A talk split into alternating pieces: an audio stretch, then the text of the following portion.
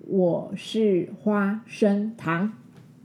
大家好，我是出奇蛋。哎，出奇蛋又来嘞！为什么找你来？因为我们今天要聊的话题啊，一般人都不敢讲。只要是男生，其实谈到这个问题，他们就会出现一副不关我的事。可是我心里觉得很疑惑，因为始作俑者就是男生啊。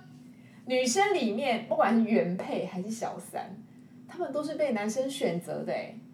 所以今天到底要聊什么？今天要聊很有名的那朵云，嗯不是不是 不是 Google 的云，嗯，是林月云，哦，嗯，她看起来很低调，可是她的身份跟她所作所为哪一样低调？没办法，人家就是大明星，她她其实真的长得蛮漂亮，对我是说蛮漂亮说实在，真的，因为她那个眼睛到现在为止还是非常而的且稳，现在的状态也蛮好的。我说，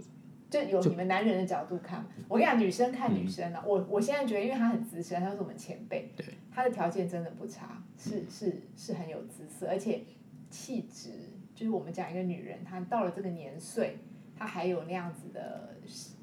这个声音跟容貌，举止很得体，所以你们男人完全不，我们不要把道德放进来的话，嗯这件事情是成立的嘛，对不对？嗯，我觉得真的是方方面面可以讨论的方向很多。呃，如果当然这个以既有的目前台湾社会伦理的框架，那侯佩岑曾经介入过两段人家的婚姻，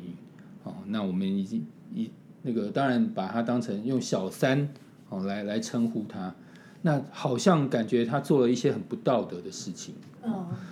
但是人是家说感情等于是介入她闺蜜的婚姻，跟一个已婚的制作这人，个是最大的被骂的点，对啊，侯世宏，然后生下了侯佩岑。对，对，那但是这个这一次会引起大家这个来讨论林月云的，主要是谈她第二段介入呃，邱家雄的那一段。对，但是我相信这个很多这个现在在收听节目的观众，其实这后面的故事非常有意思，你知道吗？你知道他们后面人物这个纠葛吗？我知道一些纠葛，但是我知道纠葛是不是真正的纠葛，嗯就是还有没有那么内幕，我就不知道，因为在你面前我不敢讲内幕。嗯那我知道一第一则就是她真的是抢闺嗯蜜，而且是第一个，就她第一段的这第二段的闺蜜呢是知道她当时的情商，嗯，特别照顾她，而且那总之好，我现在开始讲林月云的故事哦好。那她第一段，呃，这个其实哦，我觉得小三这这个这个身份，哦，其实我觉得绝对不是天生的，没有人想要当小三，大家都想要。我我是说那个年代，这个年代我就不好说了。为什么这个年代跟那个年代，我觉得有点区隔？我觉得还是我们我们后节目后半段，我们再再慢慢聊。但是就是在以前的早期的那个年代，基本上哦，台湾民风还算保守。对，当小三这个这个身份，其实背负了很大的，社会压力，没错哦。那不管是这个骂名也好，哦或者是在很多方方面面，你没有办法抬头挺胸的，可能跟你心爱的那一半处，这个在光天化日之下露脸或干嘛。尤其林月云又是公众人物，对，哦，所以说我觉得他势必要过着一段躲躲藏藏的这个生活。是那林月云大明星，大家都知道，她第一段 OK，这个当小三的这个我简单说一下，就是她的闺蜜，当然那个自己有一个美满的婚姻，然后就认识闺蜜之后就认识她老公，那就是这个知名的制作人，也是电视圈的人，然后这个侯世跟侯世宏已婚的状态 OK，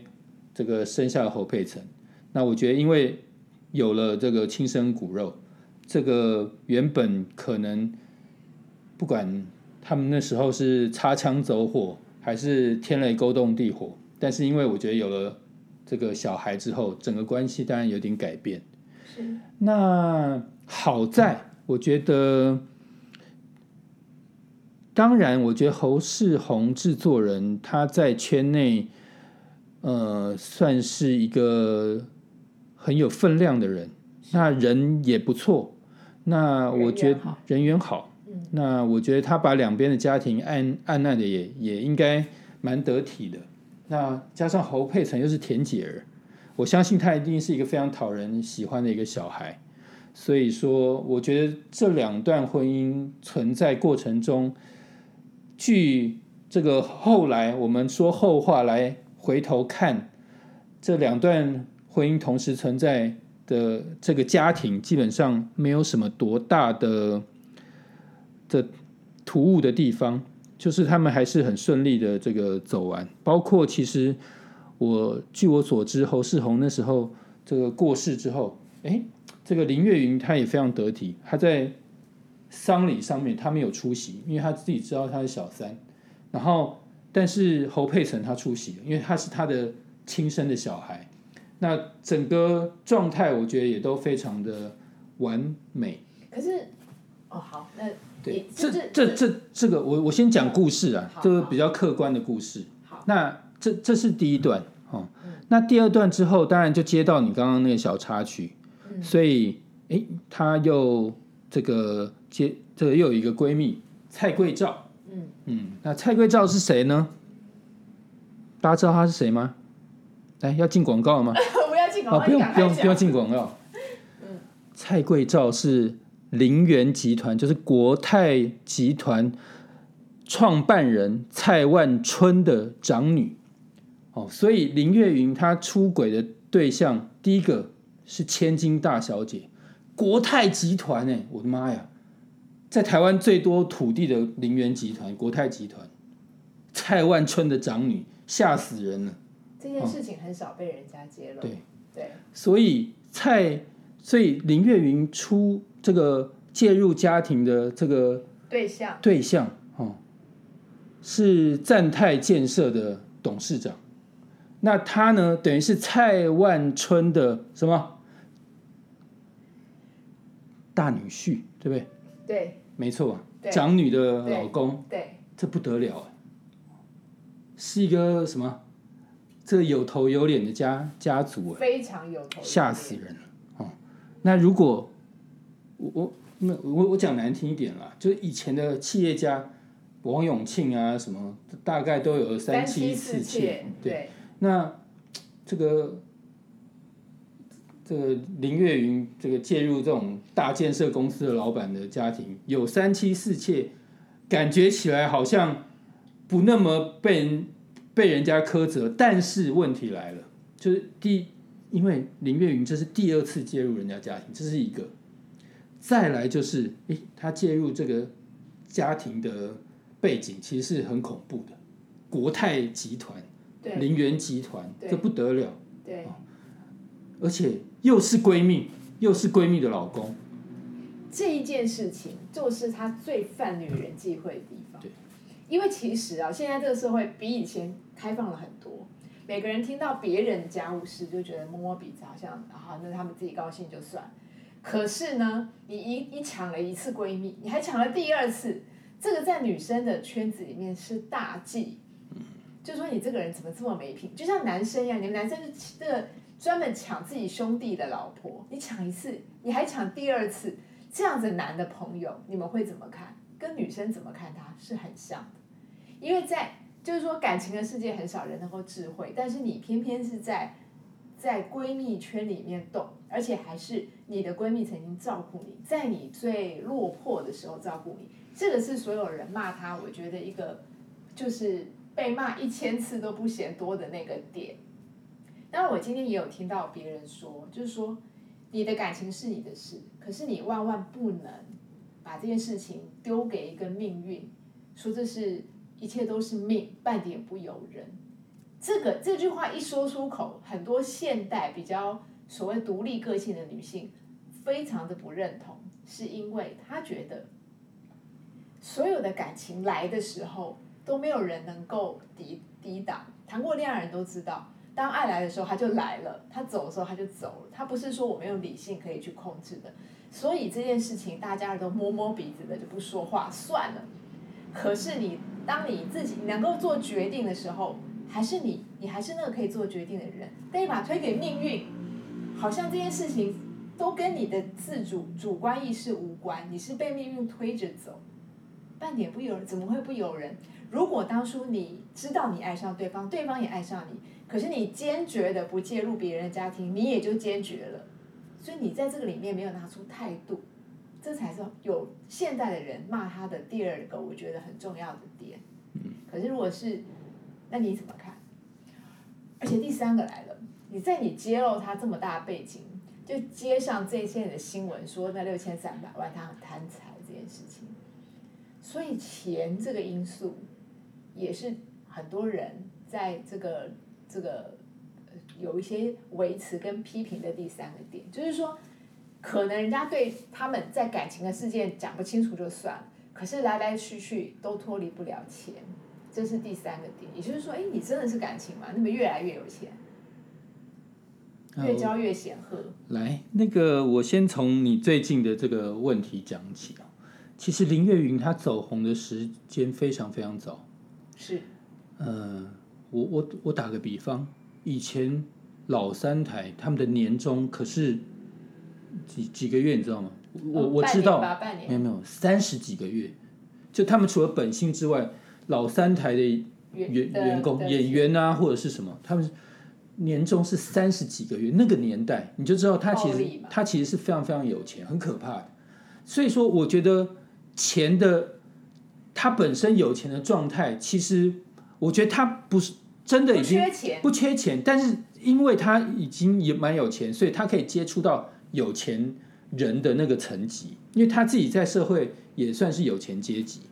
所以我觉得这是为什么他会兜上这些，比如说大制作人或者是这个大企业家，我觉得这是一个这个时代时空背景的状态。但是我我我我再讲一个小故事啊、哦故事好不好听？还可以。还还蛮好听的。我再讲一个小故事，就是这个林月云的第二段，哦，她怎么怎么搭上这个建设公司的大巴？哦，其实我要更正一下，其实我不确定是她搭上人家，还是那个大老板主动对她献殷勤。但是这个从这个之后传下来的故事哦，就是他们可能还不在一起的时候，他们是透过这个高尔夫球的这个球的聚会哦，两个人开始有点接触。那这个大老板其实跟林月云的年纪有点差，有点差距，就当然年纪长很多，嗯，哦，但是的确这个社会地位，这个还是有点距离。有些人家真的是大蔡万春的大女婿，这个头衔我觉得吓死人对，哦。我我我如果这个我爸是蔡万春的司机，我觉得我现在都说不定都还可以住地堡了。哦，我是说真的、啊，对不对？对，人家是大女婿耶，他说不定那个司机都可以吃香喝辣。对，就何况是大女婿，那真的是吓死人哦。所以说，这个跟这么有背景的人这个相处，我觉得这个据据后后人的描述传出来的故事啊，说有一次他们在高尔夫球场，嗯是这个这个这个他这个他就是他的这个大老板哦，嗯就是鞋带掉了，哎，林月云下去帮他系鞋带，哦，就是他他是一个就是。说真的，温柔似水的人。对，就是如果哎，男人很吃这一套，是不是？完会会完全投降，会吗？超超级所以温柔还是真的是对。然后另外一个就他在家的这个另外一半本身就是大小姐，就是名门贵族嘛，蔡万春是长女，就这是千金大小姐。对，我相信她的腰杆一定是没有办法这么这么柔软，对不对？或是不可能干干出这种事，就是蹲下来帮你系系鞋带，他可能会叫叫旁边的喽啰啊或佣人啊仆人来干这件事情真，的自己自己就蹲不所以大下家去。管好自己的老公，以后就穿布吸鞋，哦走到外面没有鞋带可以系。嗯，哎呦，有置入哦，对， 哦，没有，对，好，我讲到有，置入哦，那就穿洞洞 鞋。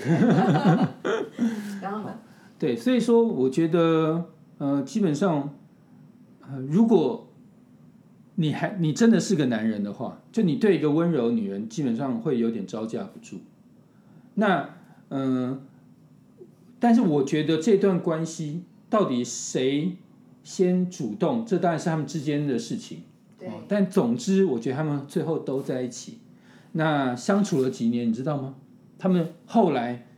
后来这个他的这个大老板就跟林月云，他们住在一起三十一年，后来他们有跟原配住，就跟林月三云十住一年三十一真的年，很久，很久，对，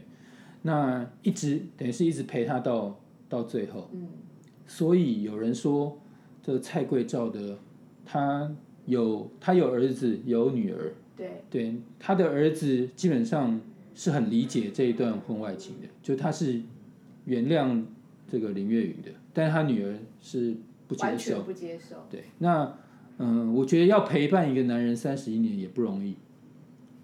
其实啊，我我真的觉得有趣是在大家评论的过程里面，其实没有人怀疑他的真感情、哎，嗯，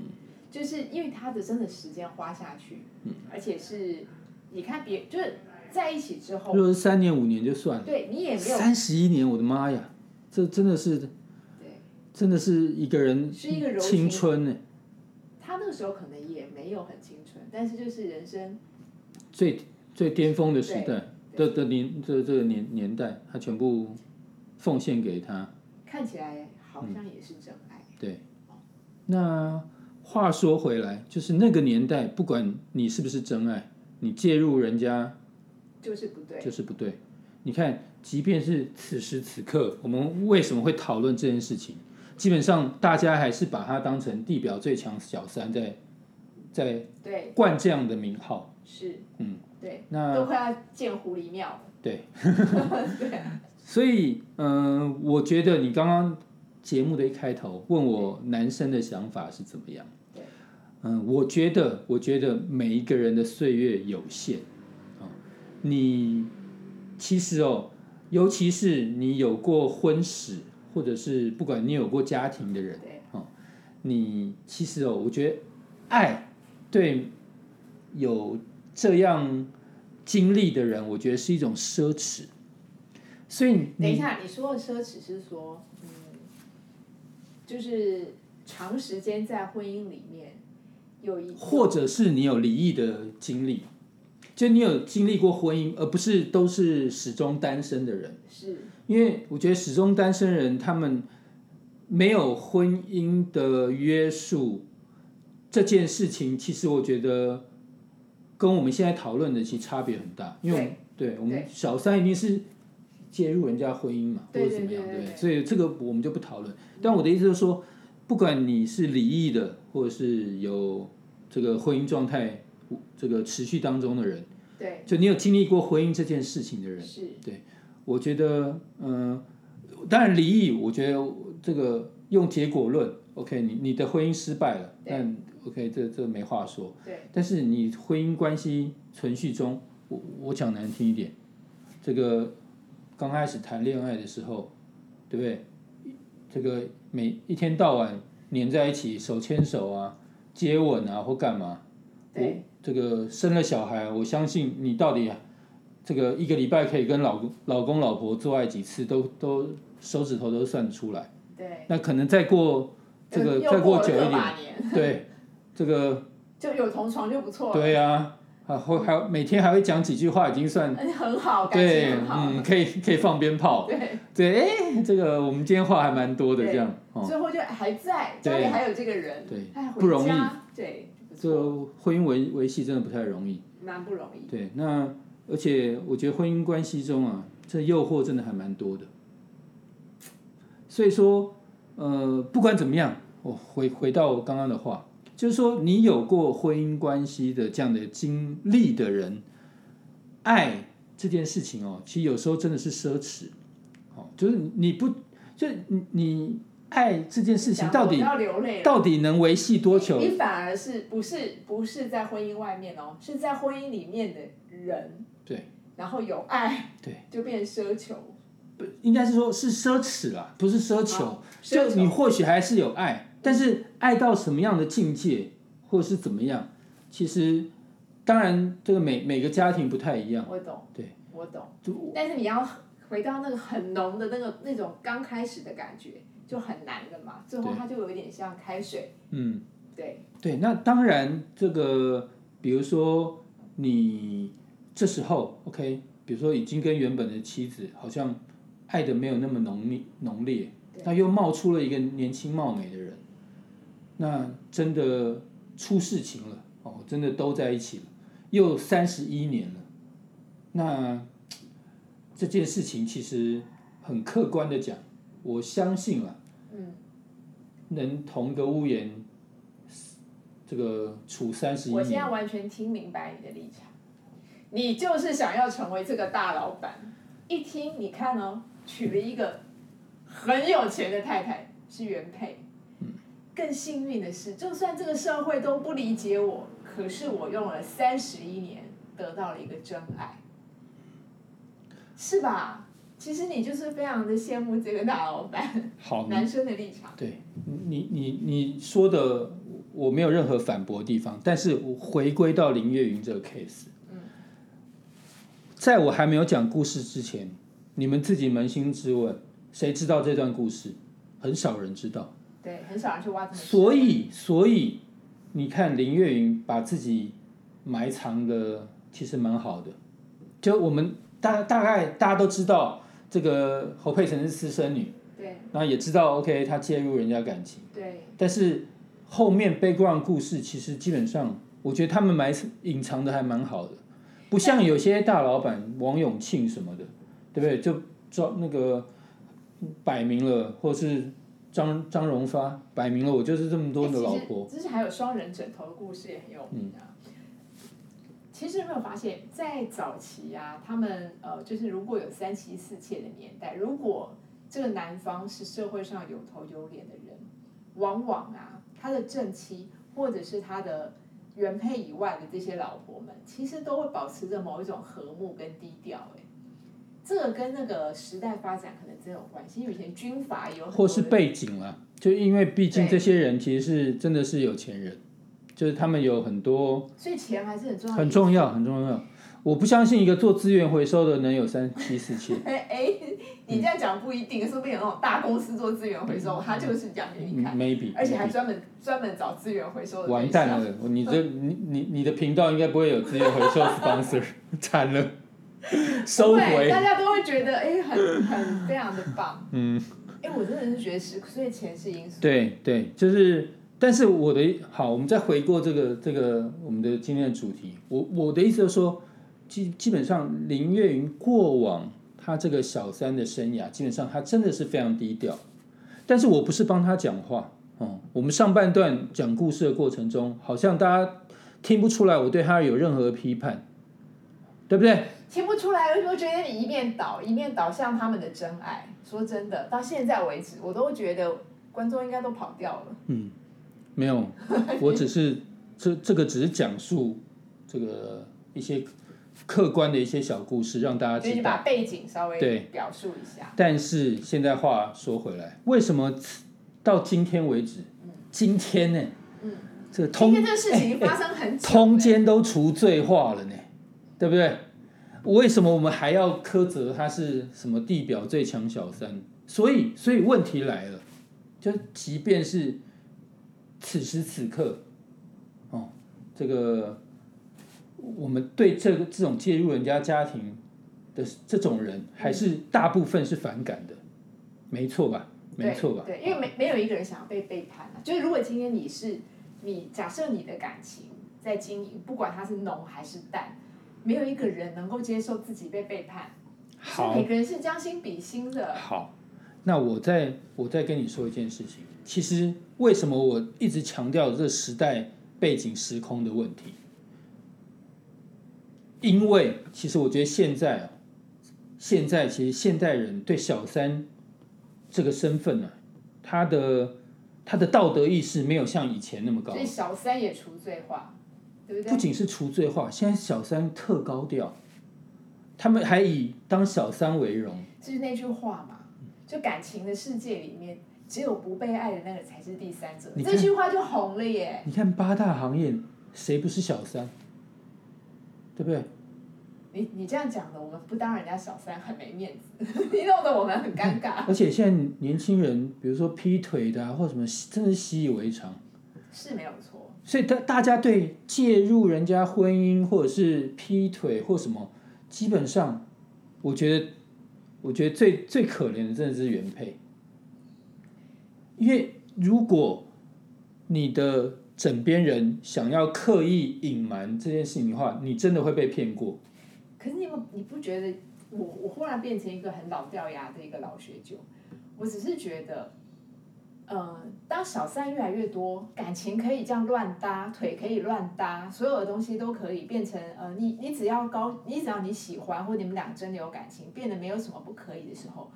这个东西就相对变得廉价了耶。也就是说，不管是那个三十一年的真感情也好，或者是这种所谓一夜情啊，或者是不管这个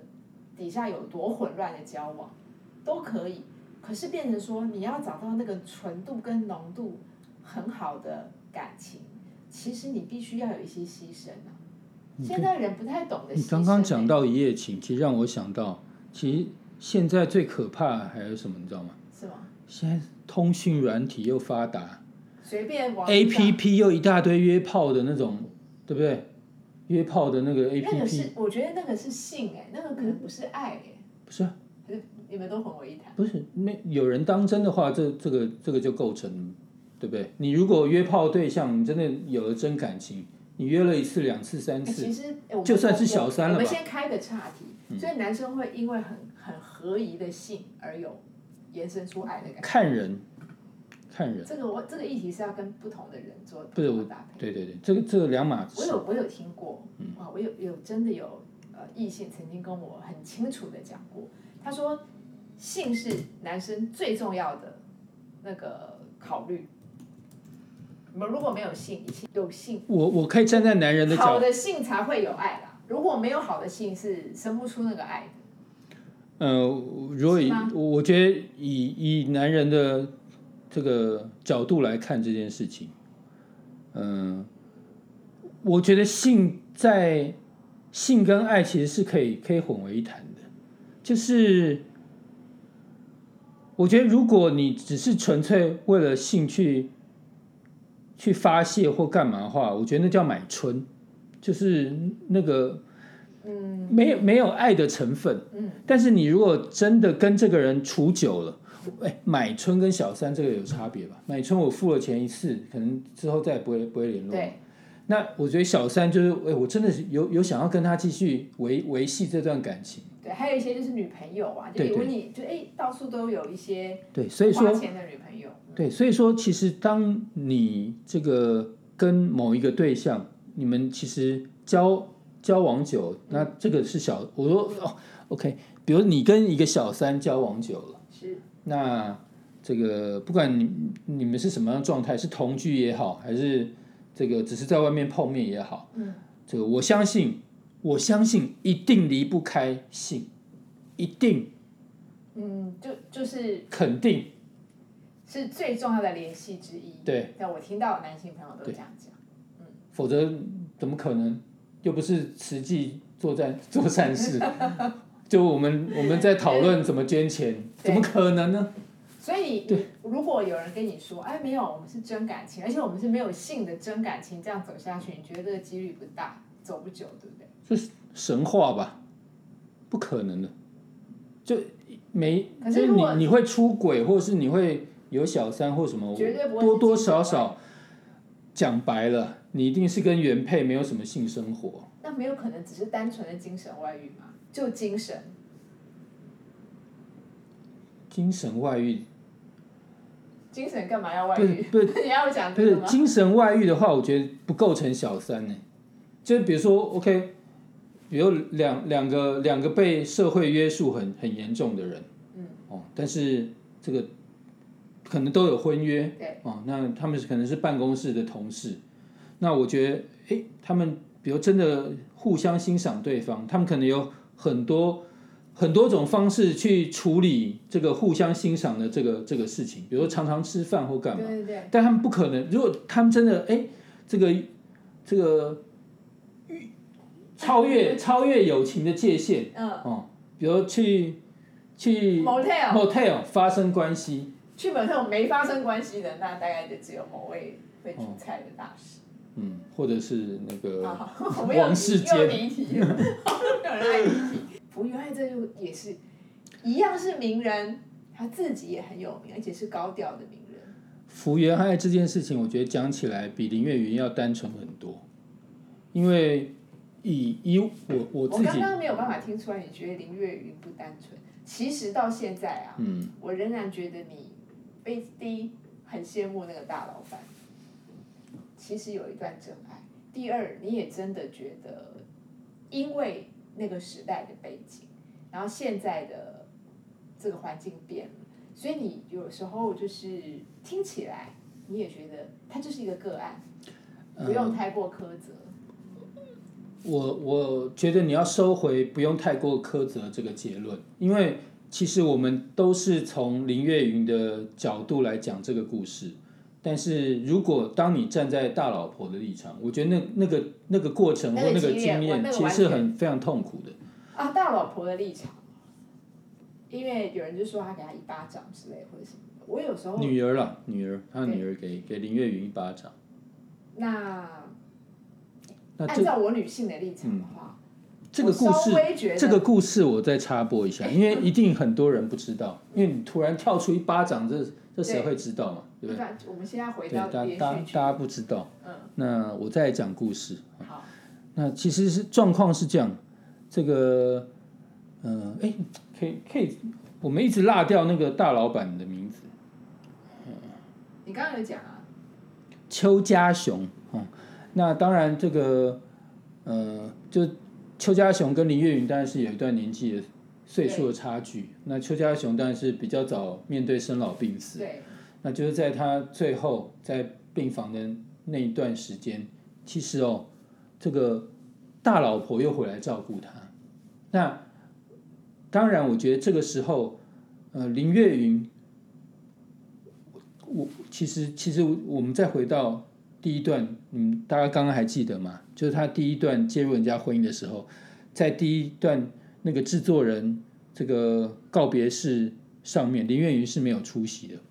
因为他他已经知道自己是小三，他如果是想要争什么头衔的话，他可能会硬要去哦。但是其实那那个年代，小三就是不被人家认同，所以他没有出席。那同样的，邱家雄在他比较在关键的对后最最后的时时候，间，其实在他身边的是大老婆。然后有一天呢，这个邱家雄，我没有讲错名字吧？没有讲错，对，邱家雄他就请他到大老婆先回去、o 嗯 k 那大老婆当然听他的话，就就就就离开了。嗯，就后来进来的是林月雨，哦那当然我觉得两个人共处三十一年，哦一定有这个一定有感情。是那所以说，在最后那一段这个路路路程上，我相信一定有一些彼此要分享的事情。嗯，那当然，那个我我就是在此之前，其实林月云知道哦，这这种很关键的时刻，她可能不要出现的好。可是，但就是在那个 moment，OK，、我相信这个邱家雄已经 cue 他过来看他，所以他来了之后哦你呢是，人在现场是不是啊？你讲这么清楚，他他到这个病床，病床下那个邱家雄下榻病床旁的时候，嗯哎，这时候好巧不巧，这原配这个的女儿也来了，进进来了，就看到那一幕，就就赏了林月雨一巴掌。嗯，OK，那当然这一巴掌，这个林月云这个默默的承受，因为他知道自他己自的身份，对嗯他他不能说什么。那但这个邱家雄非常非常对对女儿非常非常生气，哦，那好，我后来总之在赏了一巴掌之后，林月云就自己默默就离开。嗯，那最后一样，连这个邱家雄告别式他都没有去。哦，那这个是邱家雄在人生最后一段路程发生的一个小插曲。但是我再往前再说说一个小故事，嗯，就是侯佩岑不是邱家雄亲生的，对，但是侯佩岑的婚礼，婚礼上牵他的爸爸牵他进是去的是邱家雄。对，所以你就知道，其实，呃，回过头来，哦，我我想讲一件，我觉得这人之常情的事情，比如说，呃，我我就你你你，比如你是有有有婚史的人，那你有你有小孩，对，我觉得正常人来讲的话，嗯，很少很少有人会说啊，我好喜欢这个小孩，然后回过头去喜欢他的爸爸妈妈，这这这个这个不合常理，一定是，嗯我非常非常喜欢你这个人，OK，但你以前可能有婚史，有有过小孩，对我再来喜欢他的小孩，对，对，那所以说，我觉得邱家雄对林月云，他真的是有放感情的，所以他连侯佩岑真的是把当自己的女儿看，即使当时那个状态，很多人其实对林月云介入她的婚姻是如此的，这个有很多的批判的声音。是可是他在自己的这个侯佩岑的婚礼上，他还选择做这个动作。我觉得这个也是这个邱家雄对这一段婚外情一个负责任的态度。这个就是呃大老婆这一边很不能接受的态度。没我错想，没哎但我错，跟你讲，这个话题没办法聊得完，是说，因为每个地每个地方的角度啊，你的你刚刚切的这个点，跟我现在要讲的，你对于这个大老婆他们家是情何以堪？你今天牵着人家小三的女儿进去，那我们家的人呢，就而且尤其是你是个有头有脸的人，在我们这一个名门的圈子里面。我受的伤害，我这一辈子都要承担。是名门圈子就这么小，台湾的有钱人就这么几户。你今天当着我的面跟别牵着别人，就是小三的手的女儿进这个婚礼，她可能这个伤口再何止是撒盐巴？没错。我觉得这个东西其实是两两面，你看你看你站在什么角度讲。我相信现在这个在收听节目的人，本身可能自己也是原配，也是受害者，那也是切身之痛。也可能是对小那三，或是在对这个过程里面，她曾经是原配，嗯后来是小三，都不对，知都道，都不不知道，可能对，所以说我觉得真的不好说，但是我我我们只是纯粹讲故事的立场。嗯，啊那如果以后大家想要站在原配的立场，然后听一些寒爽的话，我们可以再再讲一集，这这故事真的是说不完的。说不完。对，但总之哦，我觉得，嗯、我们把在林月云这一段，我们这个在进入福原爱之前啊，我我先做个小结论。好啊，我觉得哦，就婚姻关系中啊，其实我我绝对相信长长久久，但这个东西是需要经营的。是呃，比如说，比如说，这不管是呃两个人相处的模式，或者是性爱，或者是面对小孩子的点点滴滴，我觉得只要只要你们就是两个人都很愿意付出，我相信一定可以白头偕老。但是为什么现在白头偕老这个东西好像这是么难对这么难？为什么？那当然，我觉得一定是某一方面付出的不够多，或是没有用心经营感情。所以，如果这个目现在有在收听观众人，你本身不管是你是新婚也好，或是这个老老夫老妻也好夫老妻也好，嗯，呃，我我我觉得大家其实呃撇开哦，撇开这个自这我们刚刚讲的那些小故事哦，我觉得回过自身的生活经验。我觉得你要对你现现有，如果你是婚姻关系存续中的人的话，你一定要很用心的付出。可是我现在尴尬的是哦，每个人对于该用心的点认知不同。没有错的，人觉得应该你用心你就应该该是说这种事情哦，真的是一个巴掌拍不响。就是比如说，OK，你你你想要制造一点生活小浪漫，那但是比如对方不领情。对哦，诸如此类的。但是我我我觉得这个东西哦，其实真的都是大家各自生活必须要面对的这个考验呢、啊。就你，我觉得要想办法去化那我解问。你一件事哦，嗯如果真的冷掉怎么办？就是哎，你说对方呃冷掉了，你可以去呃，你可以用心，你想让这个灶再热起来。可是人都讲，你热脸贴冷屁股很难过嘛。你你替你努力了一次、两次、三次，对方就是给你一个脸色看，或者你会发现明明他心就不在，他要不可能都是心，可能假设我们他的心思在工作上，或者他的心思就是不知道在外面的谁身上，他就是没有把心放在你身上，那你再努力也是白搭。让人难过的是这个，就是你在经营的过程里面，每个人都知道要要呃不要让它冷掉，大家共同经营。可是如果有一个人，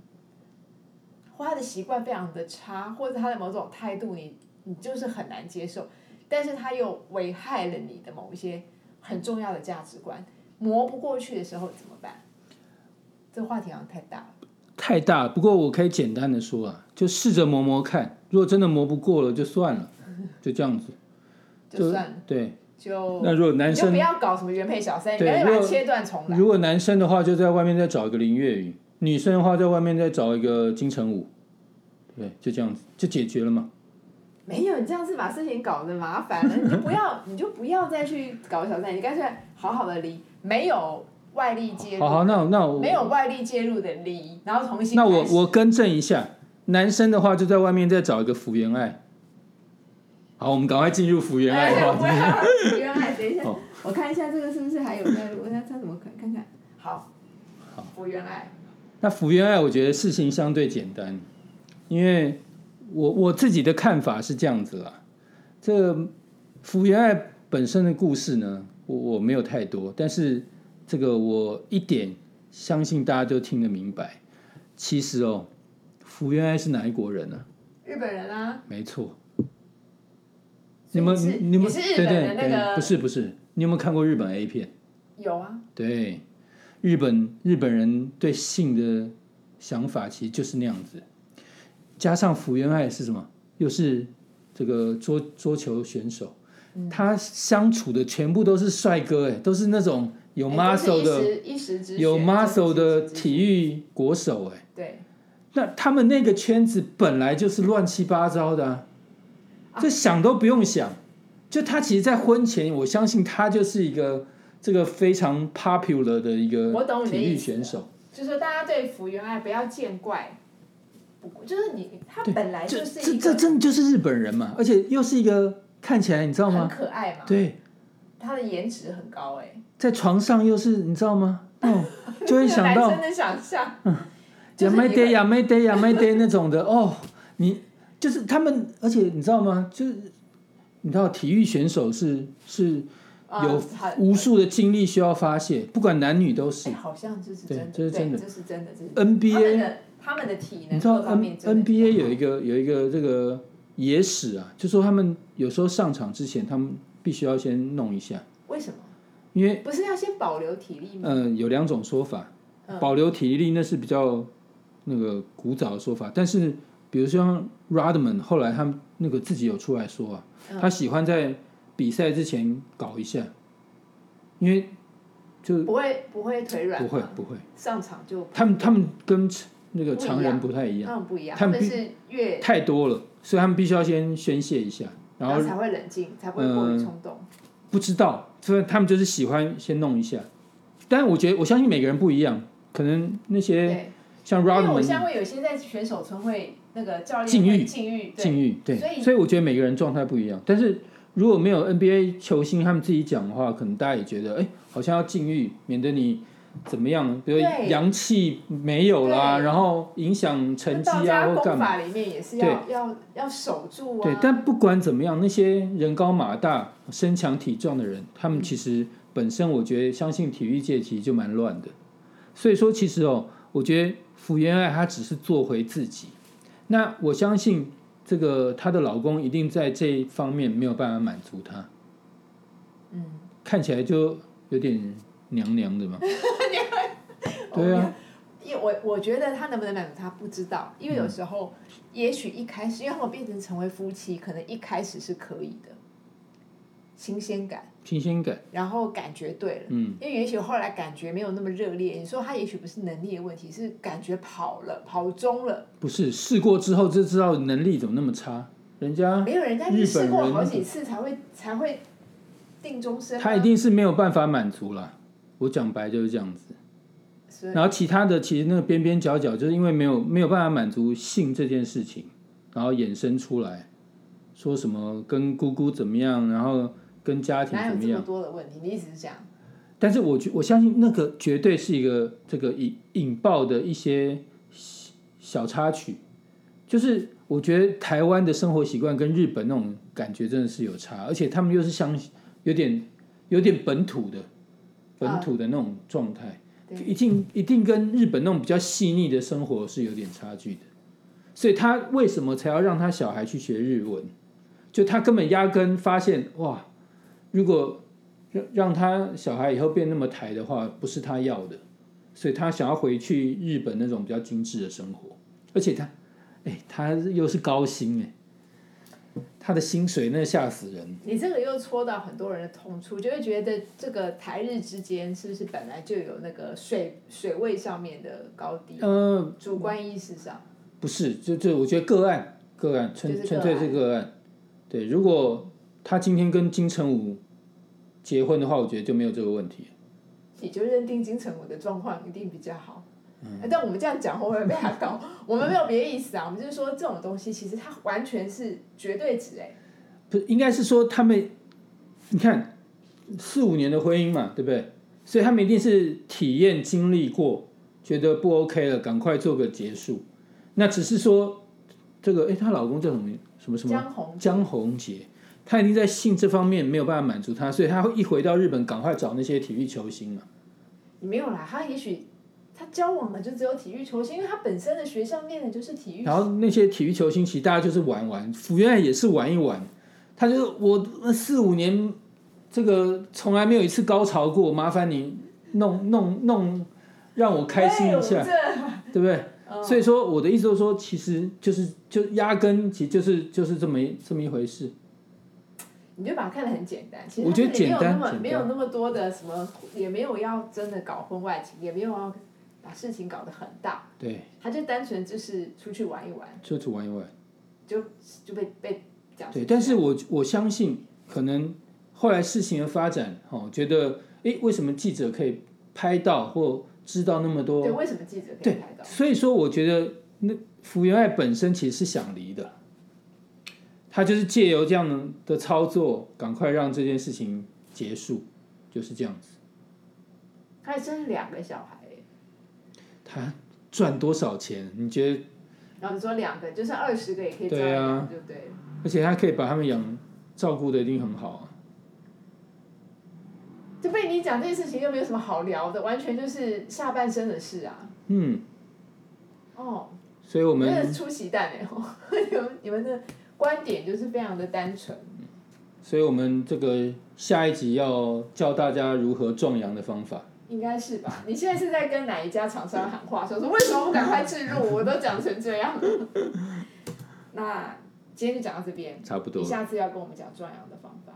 嗯不，然你要怎么出那行？要看你约得所以你到约现在不是到，要跟大家讲说，为什么你生八个小孩？不是会不会有下一集就要看看到底约得到约不我到很。担心这集播出去之后，你可能就被罚 罚金，拿 到传票。那就先这样子喽，大家晚安。再见。